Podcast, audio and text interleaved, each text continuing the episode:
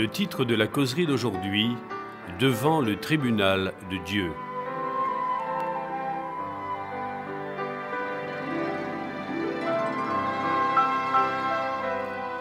Chaque être humain devra passer en jugement devant le tribunal de Dieu. L'apôtre Paul parle de ce solennel rendez-vous auquel personne ne pourra échapper. Il a fixé un jour où il jugera le monde. Acte 17, le verset 31 personne ne pourra échapper à la convocation divine. Les saintes écritures affirment clairement que chacun devra se présenter, car il nous faut tous comparaître devant le tribunal de Christ. 2 Corinthiens chapitre 5 le verset 10.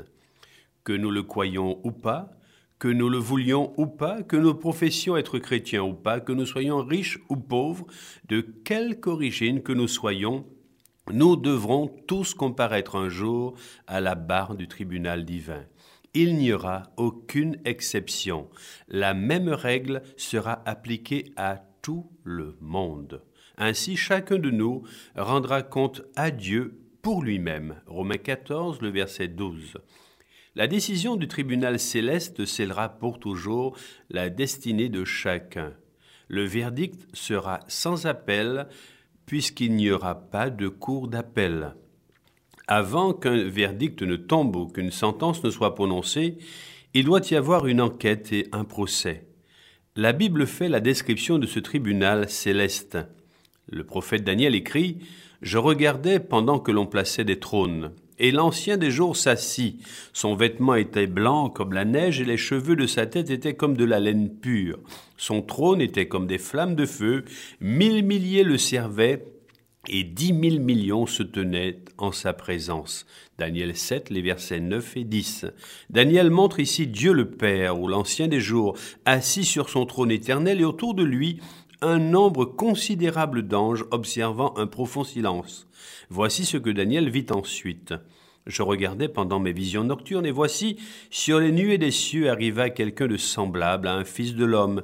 Il s'avança vers l'ancien des jours, et on le fit approcher de lui. Daniel 7, verset 13. Le Fils de Dieu est ici debout devant l'ancien des jours. Cela nous rappelle un tribunal terrestre. Il y a le juge qui préside, c'est l'ancien des jours. Il y a les témoins, ce sont les anges qui ont tout vu et tout noté. Et se tenant devant le trône, il y a Jésus, l'intercesseur ou l'avocat, comme l'apôtre Jean l'affirme. Nous avons un avocat auprès du Père, Jésus-Christ, 1 Jean 2, le verset premier. Par ces textes, nous apprenons que tous les personnages sont en place, sauf l'accusé. Pourtant, la Bible déclare les juges s'assirent et les livres furent ouverts. Daniel 7, le verset 10. De toute évidence, un dossier existe pour tous ceux qui seront jugés. Le roi Salomon a écrit Car Dieu amènera toute œuvre en jugement au sujet de tout ce qui est caché, soit bien, soit mal. Ecclésiaste 12, le verset 16. Le prophète Malachi complète cette déclaration. Il dit alors ceux qui craignent l'Éternel se parlèrent l'un à l'autre. L'Éternel fut attentif et il écouta, et un livre de souvenirs fut écrit devant lui pour ceux qui craignent l'Éternel et qui honorent son nom. Malachie 3, le verset 16. Le roi David savait ce qui allait être inscrit dans le livre du souvenir car il dit Recueille mes larmes dans ton outre, ne sont-elles pas inscrites dans ton livre Le psaume 56, le verset 9.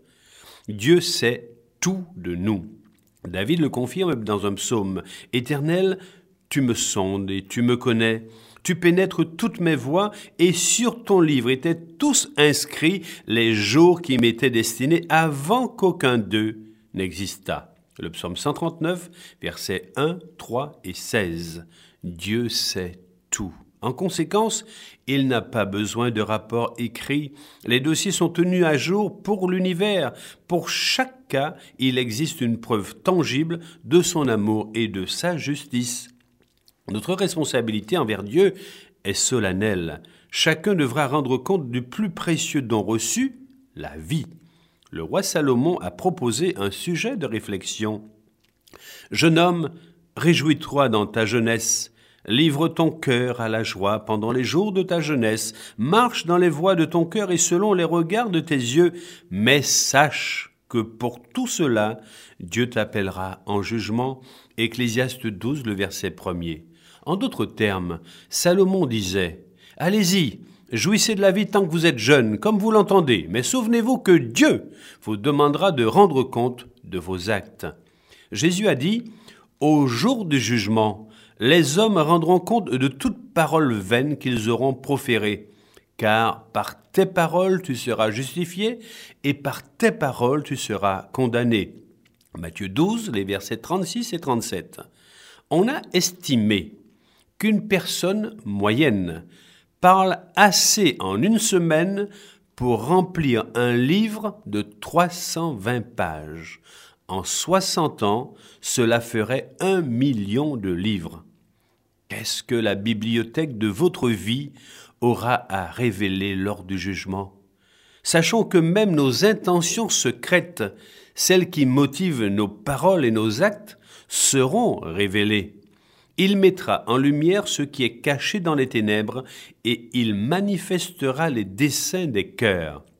1 Corinthiens 4, le verset 5. Rien ne demeure caché au regard de Dieu. Les hommes sont parfois capables de tromper leurs amis ou même leur famille, mais personne ne peut tromper Dieu. Il lit les secrets des cœurs. Au jour du jugement, ou bien nos erreurs passées auront été couvertes par le sang de Jésus, ou bien nos méfaits nous condamneront. Ce n'est pas ce que nous professons être, mais ce que nous sommes réellement qui marquera la différence. Il est dit que Jésus, à son retour, rendra à chacun selon ses œuvres. Matthieu 16, le verset 27e. Vous pourriez dire, puisque nous sommes sauvés par la grâce, pourquoi sommes-nous jugés par les œuvres, c'est-à-dire par les actions? C'est une bonne question. Les œuvres, les actions d'une personne ne peuvent pas la racheter de ses péchés. Cependant, ces bonnes œuvres ou bonnes actions prouvent son attachement à Jésus-Christ. Les bonnes œuvres sont la preuve de notre amour pour lui. Beaucoup se disent chrétiens de façon inconsidérée. Une profession de foi n'a de valeur que si elle est confirmée par des actes d'amour. Un auteur a dit ceci. Considérons ce que signifierait le jugement s'il n'était pas basé sur les œuvres. Comment Dieu nous jugerait-il? Par notre peau Par notre race Notre classe sociale Notre éducation Notre apparence Nos talents Notre force Notre appartenance à une église Notre profession de foi? Dieu ne peut que nous juger par nos œuvres, bonnes ou mauvaises. Un chrétien conséquent s'efforce de ne faire que le bien. Ses actions spontanées révèlent un cœur aimant Dieu et les hommes. C'est une relation d'amour avec Jésus qui incite les enfants de Dieu à pratiquer de bonnes œuvres. Salomon résume l'éthique chrétienne. Écoutons la fin du discours. Crains Dieu et observe ses commandements. C'est là ce que doit tout homme, car Dieu amènera toute œuvre en jugement. Ecclésiaste 12, les versets 13 et 14. Puisque la relation de l'homme avec Jésus doit être jugée suivant la condition de l'homme, il doit y avoir des règles précises pour la régir. Lors d'une procédure judiciaire, le rôle d'un tribunal est de déterminer si le méfait commis correspond à une loi transgressée. Ce n'est que lorsqu'une personne a violé une loi qu'elle peut être déclarée coupable. La loi divine existe. C'est au regard de cette loi qu'aura lieu le jugement. L'apôtre Jacques déclare ceci. Parlez et agissez comme devant être jugés par une loi de liberté. Jacques 2, le verset 12e. Dans le verset précédent, Jacques mentionne deux des commandements. Tu ne commettras pas d'adultère et tu ne tueras pas. Ces deux commandements font partie du décalogue. Les dix commandements sont le critère selon lequel les humains vont être jugés.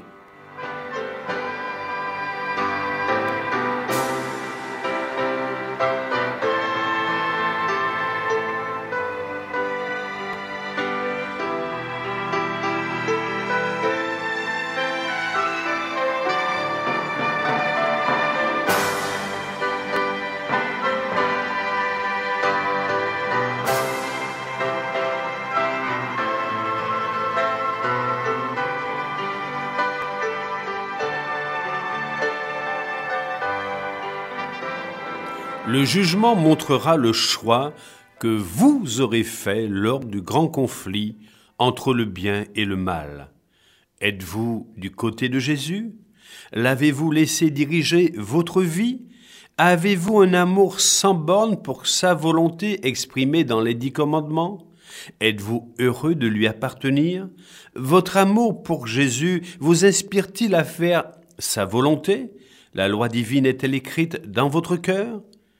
Quand un étranger désire devenir citoyen d'un pays, lorsqu'il en fait la demande, il s'engage à être un citoyen loyal et à observer les lois de ce pays. Il en est de même pour le chrétien. Quand il accepte Jésus-Christ, c'est qu'il désire devenir citoyen de son royaume. Dieu lui demande de démontrer son amour et sa loyauté envers lui en observant sa loi.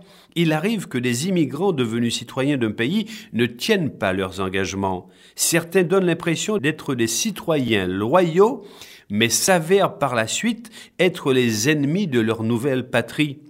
Ce fait prouvé, ils seront privés de la nationalité acquise et ils seront expulsés, ils seront chassés du pays d'accueil. Certains chrétiens ne respectent pas leurs engagements. Il ne suffit pas de se déclarer chrétien, d'être baptisé, d'appartenir à une église. Il faut demeurer fidèle à Jésus-Christ jusqu'à ce qu'il revienne. Il n'est pas suffisant de professer que vous êtes des disciples du Christ. Vous devez mener une vie d'obéissance et de foi en Jésus qui vous transformera. Jésus dit ceci. Ceux qui me disent Seigneur, Seigneur, n'entreront pas tous dans le royaume des cieux, mais celui-là seul qui fait la volonté de mon Père qui est dans les cieux. Matthieu 7, le verset 21e. Tout le conflit entre le bien et le mal, entre Christ et Satan, repose sur la reconnaissance du caractère de Dieu. Or, la loi est l'expression écrite de ce caractère. Il n'y a rien d'étonnant à ce qu'elle soit si importante lors du jugement final. Notons encore que le tribunal céleste est présentement en session. C'est un fait important et peu connu des chrétiens. L'Écriture nous instruit que le jugement divin a commencé en 1844. Dans Apocalypse chapitre 14, l'apôtre Jean révèle trois importants messages qui doivent être proclamés au monde je vis un autre ange qui volait par le milieu du ciel, ayant un évangile éternel pour l'annoncer aux habitants de la terre, à toute nation, à toute tribu, à toute langue et à tout peuple. Il disait d'une voix forte, Craignez Dieu et donnez-lui gloire, car l'heure de son jugement est venue, et adorez celui qui a fait le ciel et la terre et la mer et les sources d'eau. Apocalypse 14, les versets 6 et 7. Notez que ce message ne dit pas que le jugement viendra, mais que l'heure de son jugement est venue. La deuxième partie de ce triple message met les croyants en garde contre les fausses doctrines qui se multiplieront à la fin des temps. La dernière partie du troisième message invite le peuple de Dieu à ne pas offrir de culte à la puissance de la bête décrite dans Apocalypse 13e. Si quelqu'un adore la bête et son image et reçoit une marque sur son front ou sur sa main, il boira lui aussi du vin de la fureur de Dieu. Apocalypse 14, les versets 9 et 10.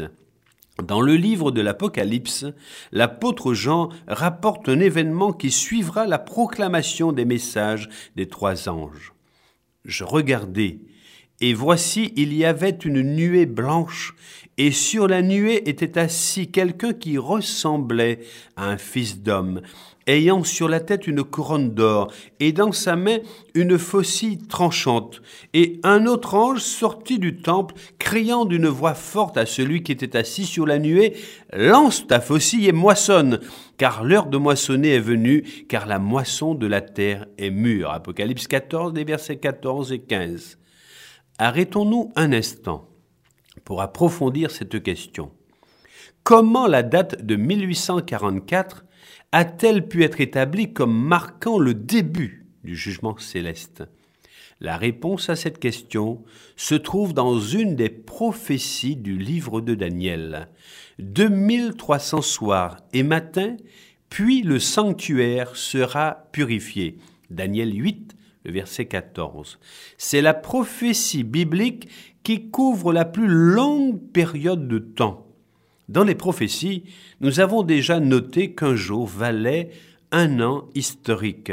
Je t'impose un jour pour chaque année. Ézéchiel 4, le verset 6. Cette période commence au moment de l'ordre du roi Artaxerxès de reconstruire Jérusalem et de restaurer son économie. Les Israélites avaient été captifs à Babylone pendant 70 ans et ils espéraient rentrer dans leur pays et y reconstruire Jérusalem. En l'an 457 avant Jésus-Christ, le roi émit le décret tant attendu. Les 2300 années partent de cette date et aboutissent en 1844 de notre ère. C'est l'année à partir de laquelle un tribunal s'est réuni dans le ciel pour commencer à juger le monde. Ainsi, depuis plus d'un siècle siège le tribunal divin. L'Ancien Testament rapporte que les hommes et les femmes offraient chaque jour des animaux en sacrifice. Dans le parvis du sanctuaire, ils confessaient leurs péchés et mettaient à mort un agneau. C'était un geste symbolisant leur foi dans la mort future du Christ désigné comme l'agneau de Dieu. Aujourd'hui, s'il vous arrive de pécher et que repentant, vous demandez à Dieu de pardonner votre faute. Jésus étant mort à votre place, a déjà payé la dette de votre péché. Avant le calvaire, les hommes n'avaient pas de sauveur crucifié vers lequel ils pouvaient regarder. C'est pourquoi, par la foi, les croyants aspiraient au temps où l'agneau de Dieu viendrait mourir pour eux, en sacrifiant un animal innocent. Ils démontraient leur foi en un Sauveur qui viendrait et mourrait afin que leurs péchés soient pardonnés. Ces péchés étant symboliquement transférés dans le sanctuaire par le sacrificateur, celui-ci répandait le sang de l'animal devant le voile qui se trouvait entre le lieu saint et le lieu très saint. Une fois par an, les enfants d'Israël organisaient le service le plus solennel de l'année. C'était le jour des expiations que le peuple considérait comme une image du jour du jugement. Dix jours avant cette date, les trompettes sonnaient rappelant aux Israélites qu'il était temps de faire l'examen de leurs actions, de se repentir de leurs péchés et de les confesser. Ceux qui ne le faisaient pas s'excluaient d'un possible pardon car en ce jour on fera l'expiation pour vous afin de vous purifier. Vous serez purifiés de tous vos péchés devant l'Éternel. Lévitique 16, le verset 30. L'Épître aux Hébreux indique clairement que le sanctuaire terrestre et ses services étaient un symbole du sanctuaire céleste où Christ, en tant que souverain sacrificateur, intercède en votre faveur. L'apôtre Paul dit nous avons un tel souverain sacrificateur qui s'est assis à la droite du trône de la majesté divine dans les cieux, comme ministre du sanctuaire et du véritable tabernacle qui a été dressé par le Seigneur et non par un homme. Hébreux 8, les versets 1 et 2. Et encore, mais Christ est venu comme souverain sacrificateur, et il est entré une fois pour toutes dans les lieux saints avec son propre sang, ayant obtenu une rédemption éternelle. Car Christ n'est pas entré dans un sanctuaire fait de main d'homme, en imitation du véritable, mais il est entré dans le ciel même, afin de comparaître maintenant pour nous devant la face de Dieu. Hébreu 9, les versets 11, 12 et 24. La mort de Christ sur le calvaire servi d'expiation complète. Il peut sauver parfaitement ceux qui s'approchent de Dieu par lui, étant toujours vivant pour intercéder en leur faveur. Hébreu 7, le verset 25. Lors du jugement, votre relation avec Christ déterminera son attitude envers vous, car il dit c'est pourquoi quiconque me confessera devant les hommes, je le confesserai aussi devant mon Père qui est dans les cieux. Mais quiconque me reniera devant les hommes, je le renierai aussi devant mon Père qui est dans les cieux. Matthieu 10, les versets 32 et 33. Vous voyez que vous n'êtes pas seul lors du jugement. Si vous confessez vos péchés à Christ, Il interviendra en votre faveur devant son Père. Si vous lui appartenez, il sera votre avocat et vous apparaîtrez comme si vous n'aviez jamais péché. Votre vie de péché sera remplacée par la vie sainte que Christ a vécue ici-bas. Ceux qui aiment et suivent Jésus de tout leur cœur et de toute leur âme n'ont rien à craindre du jugement, car Jésus présentera les mérites de son propre sang pour effacer les péchés confessés de ses enfants. Jean nous dit, le sang de Jésus son Fils nous purifie de tout péché. 1 Jean 1er, le verset 7. Nous vivons les dernières heures de l'histoire de l'humanité. En 1844, le jugement a commencé au tribunal céleste. Abel, le premier juste mort sur la terre, est certainement déjà passé en jugement. L'apôtre Pierre écrivait, C'est le moment où le jugement va commencer par la maison de Dieu. 1 Pierre 4, le verset 17e. En d'autres termes, le jugement devait commencer par ceux qui professent faire partie du peuple de Dieu. Nous pouvons imaginer la comparution d'Abel à la barre du tribunal. Tandis que son cas est considéré, la vie de ce jeune homme se déroule sous les yeux de Dieu et des anges. L'un des derniers actes d'Abel fut d'offrir un sacrifice. Ce sacrifice prouvait sa foi en un sauveur à venir. Le sacrifice du Christ est placé à son crédit. Ses péchés sont couverts par le sang de Christ. Nous pouvons être certains que Jésus, l'avocat d'Abel, étendit ses mains marquées par les cicatrices de ses blessures du calvaire et dit, Père, j'ai offert mon sang pour payer la dette de cet homme. Et nous pouvons par un simple effort d'imagination entendre les anges affirmer Conservons le nom d'Abel dans le livre de vie. Ainsi son nom s'y trouve toujours, comme Jésus l'a promis. Celui qui vaincra sera revêtu ainsi de vêtements blancs. Je n'effacerai pas son nom du livre de vie, et je confesserai son nom devant mon Père et devant ses anges. Apocalypse 3, le verset 5. Le nom de Judas est aussi passé devant le tribunal. Judas fut l'un des disciples du Christ. Il n'était pas totalement mauvais, mais sa vie n'était pas en harmonie avec ses engagements. Christ n'avait pas la première place dans sa vie. Parfois il faisait le bien, mais étant faible, il se laissait entraîner à la cupidité. Finalement, il vendit son maître pour trente pièces d'argent.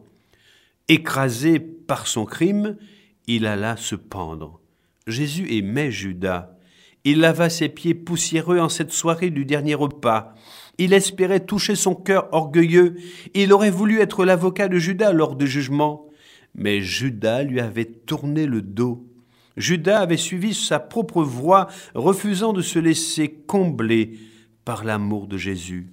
L'Écriture dit ceci. Nous sommes tous comme des impurs, et toute notre justice est comme un vêtement souillé. Ésaïe 64, le verset 5. Cependant, ceux qui auront persévérer, donnant à Jésus la première place dans leur vie, pourront revêtir la robe de la justice de Christ. Sans elle, aucun homme ne peut être justifié au moment du jugement. Nous vivons une période solennelle. Comme les Israélites, nous devons faire l'inventaire de notre vie. Si nous demeurons attachés à Jésus, il sera notre avocat lorsque notre nom sera considéré par le tribunal céleste. Bientôt le tri final sera terminé. Que celui qui est injuste soit encore injuste, et que celui qui est souillé se souille encore, et que le juste pratique encore la justice, et que celui qui est saint se sanctifie encore. Apocalypse 22, le verset 11. À ce moment-là, le temps de la grâce étant accompli, la patience et le pardon de Dieu cesseront une triste constatation sera faite par ceux qui n'auront pas accepté Christ comme leur sauveur et leur avocat. Ils diront, la moisson est passée, l'été est fini et nous ne sommes pas sauvés. Jérémie 8, le verset 20. Ensuite, Jésus reviendra sur la terre, comme cela est dit dans Apocalypse 22, le verset 12e. Voici, je viens bientôt, et ma rétribution est avec moi pour rendre à chacun selon ce qu'est son œuvre.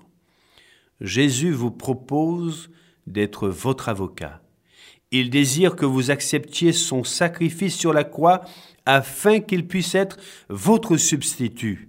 Il désire que vous lui confessiez vos péchés afin qu'il puisse les effacer. Il désire voir votre nom écrit dans le livre de vie. Jean précise que dans la ville sainte, il n'entrera que ceux qui sont écrits dans le livre de vie de l'agneau. Apocalypse 21, le verset 27e. Ne voulez-vous pas avoir votre nom inscrit dans le livre de vie? Ne désirez-vous pas que Jésus prenne votre place lors du jugement et qu'il soit votre avocat?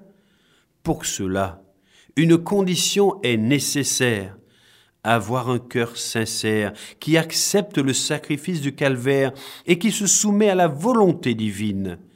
Invitez, invitez Jésus à entrer dans votre cœur et à y régner maintenant et pour toujours. Cette merveilleuse expérience, vous pouvez la faire dès à présent et tous les jours de votre vie.